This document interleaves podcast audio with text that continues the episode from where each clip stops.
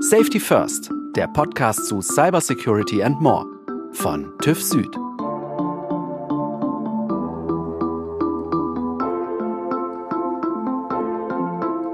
Hallo und herzlich willkommen zu einer neuen Folge von Safety First, dem Podcast von TÜV Süd zu Cybersecurity und mehr. Ich bin Sabine Krömer aus der TÜV Süd Kommunikation. Unser Thema heute Faktor Mensch, wie wir vom schwächsten Glied in der Sicherheitskette zur menschlichen Firewall werden. Dazu spreche ich heute mit zwei Experten. Werner Degenhardt ist Human Factor Specialist bei Code and Concept. Bis Ende 2017 war er akademischer Direktor der Fakultät für Psychologie und Pädagogik der LMU in München. Sein Forschungsschwerpunkt liegt in den Bereichen Human Factors in der Informationssicherheit, soziale Beziehungen im Online-Bereich und Human-Computer Interaction. Mein anderer Gesprächspartner ist Rainer Seidletz von TÜV Süd. Er ist Leiter Produktmanagement für Safety and Security Trainings der TÜV Süd Akademie. Er ist zudem Teil der Arbeitsgruppe zum Thema Education in der Charter of Trust. Die Charter of Trust ist eine Cybersicherheitsallianz von globalen Unternehmen, in der auch TÜV Süd aktiv ist. Hallo und schön, dass ihr beide da seid. Hallo. Hallo. Meine erste Frage geht an dich, Werner. Verhalten wir uns wirklich so falsch beim Thema Cybersicherheit? Ist also der Mensch tatsächlich das größte Sicherheitsrisiko? Aus der Sicht derer, die sich mit Informationssicherheit, Cybersicherheit, wie auch immer man das nennt, beschäftigen, ist der Mensch das größte Problem. Denn, wie man aus allen Untersuchungen sehen kann, manche gehen sogar so weit zu sagen, 99 Prozent aller erfolgreichen Angriffe auf IT-Infrastrukturen wären nicht geschehen, hätte es nicht einen Bediener gegeben, der mitgeholfen hat der dem Angreifer die Hintertür aufgemacht hat, der vergessen hat, die Firewall richtig zu konfigurieren. Und das Problem, das wir haben, dass wir weit fortgeschritten sind in der Technik, aber die Sozialtechnologie, die arbeitet immer noch mit Denkmodellen der analogen Welt im Grunde sind wir im Mittelalter verhaftet geblieben, geändert hat sich bisher da tatsächlich gar nichts. Und das ist das eigentliche Problem. Um Verhalten zu ändern, müssen wir uns daran gewöhnen, unsere Denkweisen zu ändern. Mhm. Rainer, was ist deine Sicht darauf? Du kommst ja auch von der didaktisch-pädagogischen Seite. Als Vertreter der TÜV Südakademie hast du da sicherlich auch eine ausführliche Meinung dazu. Also ich würde zumindest sagen, dass der Mensch mit seinem Verhalten oft ein im hohen Maße signifikantes Sicherheitsrisiko ist. Und das ist umso problematischer, wenn es dem Betroffenen nicht bewusst ist. Ist klar, ein, ein, Risiko kann ich nicht einschätzen von, von einer Auswirkung oder auch von einer Eintrittswahrscheinlichkeit, wenn ich kein Bewusstsein dafür habe, dass ein Risiko überhaupt existiert. Und dann wird halt auch folglich nichts unternommen. Und deswegen ist es wichtig, eine gute Verteidigungstechnik zu haben, aber auch Menschen, die die Technik bedienen können, Fehler machen. Und man sieht es auch in der aktuellen Pandemie. Wer hätte schon gedacht, wie stark wir durch Covid angreifbar sind und wie viele Menschen haben die Gefahr lange unterschätzt oder sogar ignoriert und damit ist es zu der massiven und weltweiten Auswirkung gekommen. Und das ist, glaube ich, ein Punkt, dass solche Verwundbarkeiten einfach weitere hinter sich ziehen können, ja, weil Angreifer dann diese Verwundbarkeit ausnutzen, zum Beispiel, dass jetzt die Menschen alle zu Hause arbeiten und äh, dann werden Ängste adressiert mit gefälschten E-Mails beispielsweise, die vermeintlich die neuesten Informationen zu Covid preisgeben und die aber mit Betrugsabsichten versendet werden oder zum Beispiel Registrierungswebsites für staatliche Hilfen, ja, die gefälscht werden. Auch das ist ja bekannt geworden. Das nutzen also dann Angreifer gerne schamlos aus. Mhm. Also da ist noch einiges an Handlungsbedarf, wenn ich das so interpretiere, was ihr jetzt geantwortet habt. Tatsächlich ist der Mensch eigentlich da noch das größte Risiko. Aber was kann man denn jetzt tun? Damit wollen wir uns ja heute beschäftigen hier. Zum einen, du hattest das Stichwort erwähnt, Awareness. Ist das der erste Schritt, die Awareness zu schaffen? Und wenn das gelungen ist, was kommt danach? Werner, was meinst du dazu? Ja, ich meine, der Rainer, der hat das Stichwort ja schon gegeben, nämlich das Wort Pandemie in den Mund genommen. Und ja, tatsächlich ist es so, dass man aus dem Umgang mit der Covid-19-Pandemie ziemlich viel lernen kann, wie man Awareness und Verhalten vom Menschen ändern könnte, wenn man es richtig machen würde. Erst heute wird allmählich klar, dass die geeigneten Analogien für mehr Informationssicherheit in unserer Gesellschaft in den Handlungsfeldern Klimaschutz und gerade eben etwas aktueller Gesundheitsprävention zu finden sind und nicht dort was weiß ich, wo man sagt, okay, man muss halt den Menschen richtig konfigurieren, ist doch einfach. Ne? Ich sage, passt doch auf. Ne? Nein, weil wir gar nicht die ganze Zeit aufpassen können. Wir haben neben Sicherheit noch was anderes zu tun. Also das widerspricht eigentlich dem Menschen, ständig darauf zu achten, das kann gar nicht funktionieren. Da sind die Fehler vorprogrammiert. Du hast es gerade gesagt, es finden ja Schulungen statt, das ist ja eigentlich heute Business as usual. Welche Art von Training im Unternehmen, in der Organisation braucht es denn, um tatsächlich diese Inhalte nachhaltig zu verankern bei denjenigen, die das machen? Also am einfachsten ist es, die Umwelt mit ihren Anreizen so zu ändern, dass man sich anpassen muss. Der Mensch reagiert auf Anreize in der Umwelt und versucht in dieser Umwelt in einer definierten Art und Weise zu überleben. Wenn man die Umwelt ändert, ändert sich das Verhalten. Man muss einfach mal sehen, dass so gut wie alles, was wir machen, entweder angeboren ist oder auf der Basis von angeborenen Tendenzen trainiert. So, wie schaffen wir es bei Erwachsenen, die ja schon weitgehend fertig sozialisiert sind, das Verhalten zu ändern, das Informationssicherheitsverhalten, das sie eigentlich schon in dem Betrieb richtig mitnehmen sollten, das aber sagen wir, von den Vorsozialisanten, Kindergarten, Schule, Eltern, Peer Group nicht in richtiger Weise ausgebildet worden ist. Ja? Das heißt, die Umwelt, um es mal so zu sagen, die Umwelt, an der sich der sich in die digitale Welt rein sozialisierende anpasst, hatte nicht die richtigen Anreize. Und dann kommt das Unternehmen und sagt, du musst das jetzt anders machen. Ist das einfach zu abstrakt für die Menschen, weil sie selbst noch nie, wie ähnlich beim Laufen lernen, die Erfahrung gemacht haben, oh, ich falle hin, das tut weh oder ich darf nicht die Hand auf die heiße Herdplatte legen. Wenn man jetzt das so analog für Cybersecurity nimmt, können die Trainings gar nicht so effektiv sein, weil man einfach zu wenig solche schmerzhaften Erfahrungen macht? So kann man sagen. Ich meine, jetzt Informationssicherheit aus dem Aspekt der Verhaltensänderung hat zwei grundlegende Probleme, wo man schaffen muss, die irgendwie anzugreifen, sonst wird nämlich nichts daraus. Punkt eins: Sicherheit ist sekundär. Mit anderen Worten, wenn wir was machen, konzentrieren wir uns auf die primäre Aufgabe. Die primäre Aufgabe heißt nicht, auf Informationssicherheit zu achten, es sei denn, es sind Menschen wie der Rainer oder ich um Informationssicherheit zu verstehen, muss man Grundkonzepte der digitalen Welt kennen. Und da kommen wir jetzt ja wieder auf die Schulungen, die ja da so eine sehr große und wichtige Rolle spielen, um den Menschen einfach klar zu machen, wo die Gefahren tatsächlich liegen. Rainer, was sind da die neuesten Trends und welche Art von Training ist da wirklich effektvoll? Ja, also ich glaube, das, das, was wir jetzt einfach schon gehört haben, ist, dass wir einfach Trainings brauchen, die einen möglichst hohen Praxisbezug haben. Also die diese Abstraktion von Informationssicherheit und Cybersicherheit runterbrechen, sodass die Teilnehmer das verstehen können. Am besten durch eine Interaktion. Also ein Ansatz, den auch wir hier beim TÜV Süd verfolgen und ähm, viele andere auch. Da geht es um das Thema Gaming. Ja, zu sagen, wie kann man zum Beispiel durch Gamification da ein höheres Bewusstsein schaffen. Und das, das geht los bei einfachen Minispielen. Zum Beispiel, dass man aus äh, erstellten Fake-Profilen von sozialen Netzwerken für Übungszwecke Hinweise aus Passwörter ableiten muss. Oder äh, wir haben auch Zuordnungsspiele für Informationsklassifizierungen, zu sagen, wie, wie sensibel und vertraulich sind Dokumente.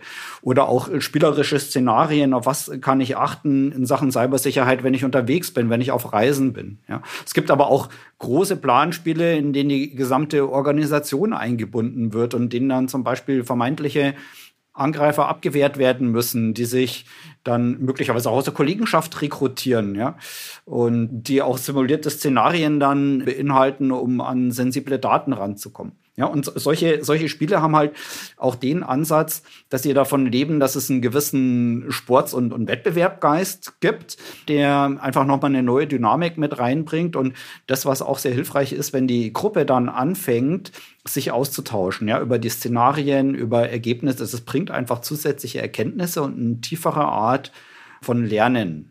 Oft tragen dann auch die Teilnehmer auch bei und sagen, äh, mir schon Ähnliches passiert, ja. Und das ist das, wo dann Dinge tiefer sacken und wo man ein höheres Lernmomentum bekommt, ja. Mhm. Also die üblichen Multiple-Choice-Tests, die erfüllen diesen Zweck dann einfach nicht so gut und werden dann vielleicht auch eher so als Pflichtübung abgetan, die man halt machen muss. Aber das wirkliche Lernen findet da dann gar nicht so sehr statt, wenn ich das so richtig raushöre. Ich sag mal, Tests sind immer hilfreich, wenn ich auch noch mal eine Lernerfolgskontrolle am Ende des Tages auch brauche.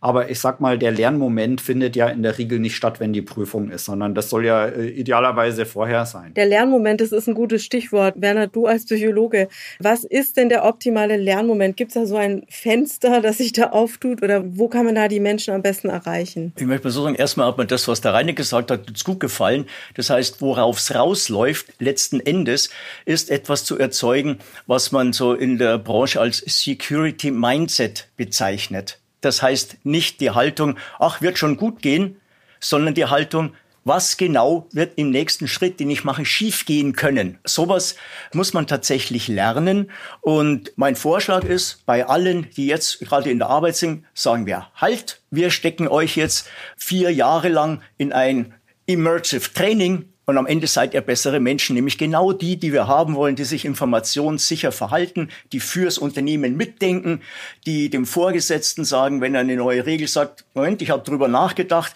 das wird an dieser und jener Stelle bei unseren Prozessen schiefgehen, weil es Prozessbrüche produziert werden. Und dann wird der Rainer aber äh, gleich sagen, das kann ich mir nicht vorstellen. Ne? Wir haben so an die 100 Millionen, 100, das sind ja 400 Millionen Jahre. Wer soll denn das bezahlen?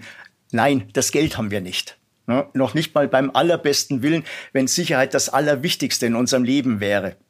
Es muss also nebenbei geschehen und quasi Teil des Alltags werden. Wie oft muss man denn so ein Training wiederholen? Sollte man das einmal in der Woche haben, einmal im Monat? Was ist da, sage ich mal, auch realistisch machbar? Oder was empfiehlst du da zum Beispiel, Rainer?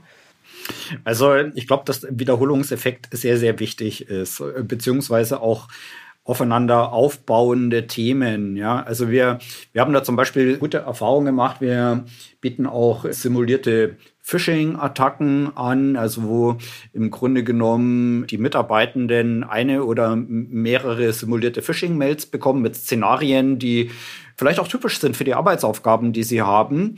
Ja, und wenn man dann unachtsam auf so einen gefälschten Link klickt oder vielleicht sogar Daten eingibt, dann wird praktisch das aufgedeckt, ja, dass man sagt, hier an der Stelle, das war eine Simulation mit dem Ansatz zu lernen. Und das, was da unsere Beobachtung einfach ist, ist, dass wenn man das nicht nur einmal macht, sondern wenn man das regelmäßig macht, also zum Beispiel einmal im Quartal oder manche machen es auch einmal im Monat, kann man wirklich richtig messen, wie einfach die Lernkurve deutlich steigt, einfach indem wesentlich weniger Mitarbeitende dann auf so einen Link quasi reinfallen, sondern das einfach identifizieren und erkennen, dass das hier jetzt eine nicht authentische E-Mail gewesen ist. Ja, und das trainiert die Leute natürlich dann auch für die reale Welt und für diese reale Bedrohung. Ist also sehr, sehr wichtig.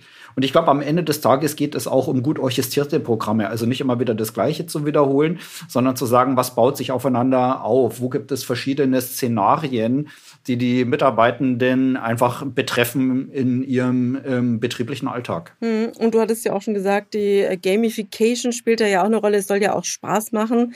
Und das kommt wahrscheinlich aus der Logik heraus, dass der Mensch dann lieber lernt oder einfacher lernt. Kann man das aus der Psychologie bestätigen? Werner, ist es so, dass, dass man in diesen Spielen besser lernt? Gamifizieren hat eigentlich mit dem Gegenstand, den man lernen soll, mit dem Verhalten, das man lernen soll, genau nichts zu tun. Es bringt nur einen Belohnungsaspekt hinzu, der mit dem eigentlich gewünschten Verhalten verbunden wird und dann sich emotional verankert. Und alles, was emotional verankert wird, ist um Größenordnungen haltbarer als etwas, was ich nur verstanden habe. Ja, das heißt, so äh, gerade ist mir eingefahren bei einer, was gesagt ja, äh, Multiple Choice muss man schon machen, muss man mal abfragen, was er gelernt hat. Stimmt, ne? macht man in der Schule auch so. Aber nach allem, was die Lerntheorie heute weiß und auch sagt, man bezeichnet sowas als träges Wissen. Ja, das heißt Wissen, das man hat, das trägt man in seinem Rucksack mit sich rum. Wenn eine Prüfungsblatt vor einem liegt, packt man den Rucksack aus, macht die richtigen Kreuziger an der richtigen Stelle. Und das heißt, aus dieser Situation, ich eigne mir Wissen an und gebe es in Form von Sätzen oder von richtigen Kreuzen bei Fragen wieder. Das ist eine Situation, die auf die Problemsituation, jetzt werde ich angegriffen, nicht zu übertragen ist. Das heißt, der Transfer ist gleich Null. Was man vermittelt, muss in irgendeiner Weise zur Lebensrealität passen und einsehbar sein. Sonst sagt jeder, pff, was redet ihr denn da? Hm? Und es muss in, genau in dem Sinne, wie der Rainer das gesagt hat, angenehm sein. Das heißt, Gamification oder sagen wir, spielerische Anteile machen die Lernsituation angenehm und sie ist ja auch natürlich. Ne? Wenn wir uns nochmal zurückerinnern, wie wir ernsthafte Sachen gelernt haben, das lernt man im Spiel, bis es ernst wird. Ja. Rainer, würdest du das auch so sehen, dass es schön sein muss und Spaß machen muss? Weil bisher kommt es ja eher so aus der bedrohlichen Ecke, dass man sagt, mit dem erhobenen Zeigefinger, wenn ihr da nicht aufpasst, dann passiert was ganz Schlimmes. Also muss das so ins Schöne gedreht werden oder? Naja, man darf nicht vergessen, wir reden über eine sehr ernsthafte Sache, über sehr ernsthafte Bedrohungen in Sachen Cybersicherheit, die äh, ganz weitreichende Auswirkungen haben können, negative Auswirkungen für die Betroffenen, für die Personen, für ganze Organisationen. Und ich glaube, das ist schon wichtig, dass man es auch dann nicht irgendwie verniedlicht, ja, sondern dass man sagt, na, wir haben hier eine sehr ernsthafte Sache und das sind ernsthafte Bedrohungen, denen man hier begegnet.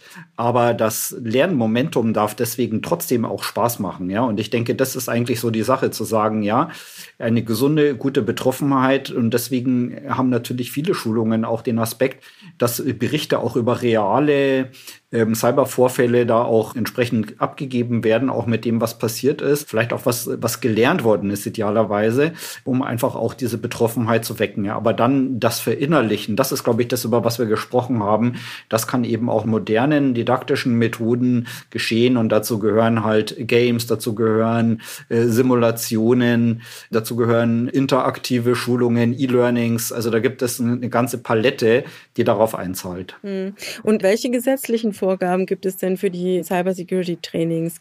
Die Frage ist gar nicht so einfach, weil ich würde sagen, im, im Bereich des Datenschutzes, also wenn es um personenbezogene Daten geht, da ist das gut geregelt. So, und dann ist es aber so, wenn ich jetzt mal von der gesetzlichen Seite noch schaue, wie ist das denn jetzt äh, unabhängig von Personenbezug? Also wenn ich jetzt aus dem Datenschutz mehr wirklich in den Bereich der Informations- und Cybersicherheit hineingehe, muss sagen, das, was einfach immer ein Thema ist. Es gibt ein unternehmerisches Risikomanagement und es gibt Haftungen auch fürs Unternehmen und es gibt Sorgfalts- und Transparenzpflichten.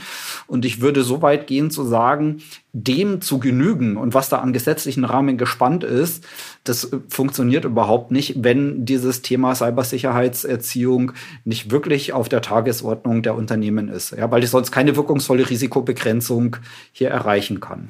Und auch die Charter of Trust hat sich ja einem eigenen Principle genau diesem Thema gewidmet. Kannst du ein bisschen mehr dazu sagen? Du bist ja auch Teil dieser Arbeitsgruppe. Ja, gerne. Also TÜV Süd ist ja aktiv engagiert in der Charter of Trust, die 2018 auf der Münchner Sicherheitskonferenz ins Leben gerufen worden ist. Letztlich ist ja das Ziel, Vertrauen in, in Cybersicherheit und Digitalisierung voranzutreiben. Und in der Arbeitsgruppe Education beschäftigen wir uns unter anderem damit, welche Art von Cybersecurity Education ist überhaupt notwendig und auch anzustreben. Vom Involvement des Managements über rollenspezifische Trainings, aber natürlich auch, es gibt eine ganze Reihe von Charter of Trust Prinzipien, wie die vermittelt werden können, bis hin zu Cyberhygiene für alle Mitarbeitenden. Ja. Und das resultiert dann in Empfehlungen und bestimmte Zielgruppen. Zum Beispiel haben wir für kleine und mittlere Unternehmen Leitfaden rausgegeben, welche besondere Rolle dem Menschen in Sachen Cybersicherheit zukommen. Ja, und äh, im letzten Jahr, im Juli 2020, haben wir dazu auch mal ein Webinar veranstaltet, wo verschiedene Experten zu Wort gekommen sind, um gerade darüber zu sprechen, wie auch so Verhaltensänderung und Awareness funktionieren kann. Und wir tauschen uns da über Best Practices aus. Ja. Letztlich ist das Ziel also zu einem höheren Reifegrad in Sachen Cyber Security Education zu kommen.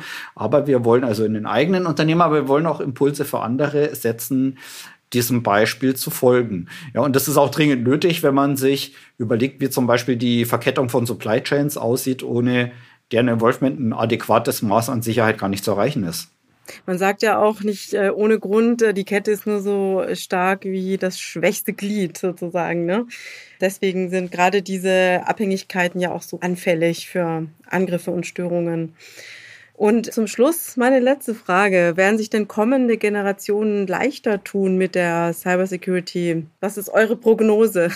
Meine Prognose ist, ohne entsprechende Sicherheitsausbildung, Training und Erziehung wird die neue Generation das auch nicht besser machen. Wenn sicheres Verhalten nicht in angemessener Weise trainiert wird und auch verstanden wird, muss der Handelnde wissen, was er tut. Ich möchte sagen, sonst verschläft er seinen Beruf. Und das ist die unternehmerische Verantwortung, sich darüber klar zu sein, dass die Welt gerade wenn man in einer digitalisierten Welt arbeitet, dass die mit ihren ganz eigenen Gefahren daherkommt und man nicht so tun kann, als wäre nichts. Rainer, wie siehst du das? Vor allem auch vor dem Aspekt, die Schulen tun sich ja allgemein noch ein bisschen schwer mit der Digitalisierung. Diese Kompetenzen werden da vielleicht auch gar nicht vermittelt werden können, so schnell wie es notwendig ist. Das heißt, die Arbeitgeber, die Unternehmen sind da doch wieder mehr in der Pflicht, oder? Absolut. Das zeigen alle unsere Erfahrungen, dass Cybersicherheit Chefsache sein muss. Ja, und dass ähm, hier wirklich auch systematisch in die Cybersicherheitserziehung investiert wird. Und wir haben auch gesprochen, wie wichtig es ist, da auch in diese kontinuierlichen Ansätze reinzugehen und dass auch eine ansprechende Didaktik einfach wichtig ist. Machen wir aber trotzdem keine Illusionen. Das wird schon noch länger dauern, bis wirklich alle mitmachen und alle an einem Strang ziehen, wenn es darum geht, Menschen für mehr, mehr Cybersicherheit zu sensibilisieren und zu befähigen. Und manchmal muss das Kind sprichwörtlich erst in den Brunnen gefallen sein, bis wirklich die Bereitschaft geweckt ist, auch hier mehr in die Ausbildung zu investieren. Ja, ich glaube schon, dass, dass auch kommende Generationen sich dann schon leichter tun werden, auch die ihnen anvertraute Technik auch mit mehr Leichtigkeit zu nutzen, sich, sich zu schützen. Oder automatisch schon von alleine mehr Bewusstsein für die Gefahren mitbringen, die auch damit einhergehen. Ja, das wäre auf alle Fälle sehr, sehr wünschenswert, aber wir wissen nicht genau, wie es kommen wird. Vielen herzlichen Dank, Rainer und Werner, dass ihr heute bei uns wart und wir gemeinsam das Thema Faktor Mensch und Cybersicherheit so ausführlich besprechen konnten. Ja, bitteschön. Ja, vielen Dank. Tschüss. Alle Folgen von Safety First gibt es dort, wo es Podcasts gibt. Oder unter www.tufsud.com slash podcast. Danke fürs Zuhören und bis zum nächsten Mal. Stay safe. Safety First ist eine Produktion von TÜV Süd. Redaktionelle Umsetzung und Produktion Ikone Media.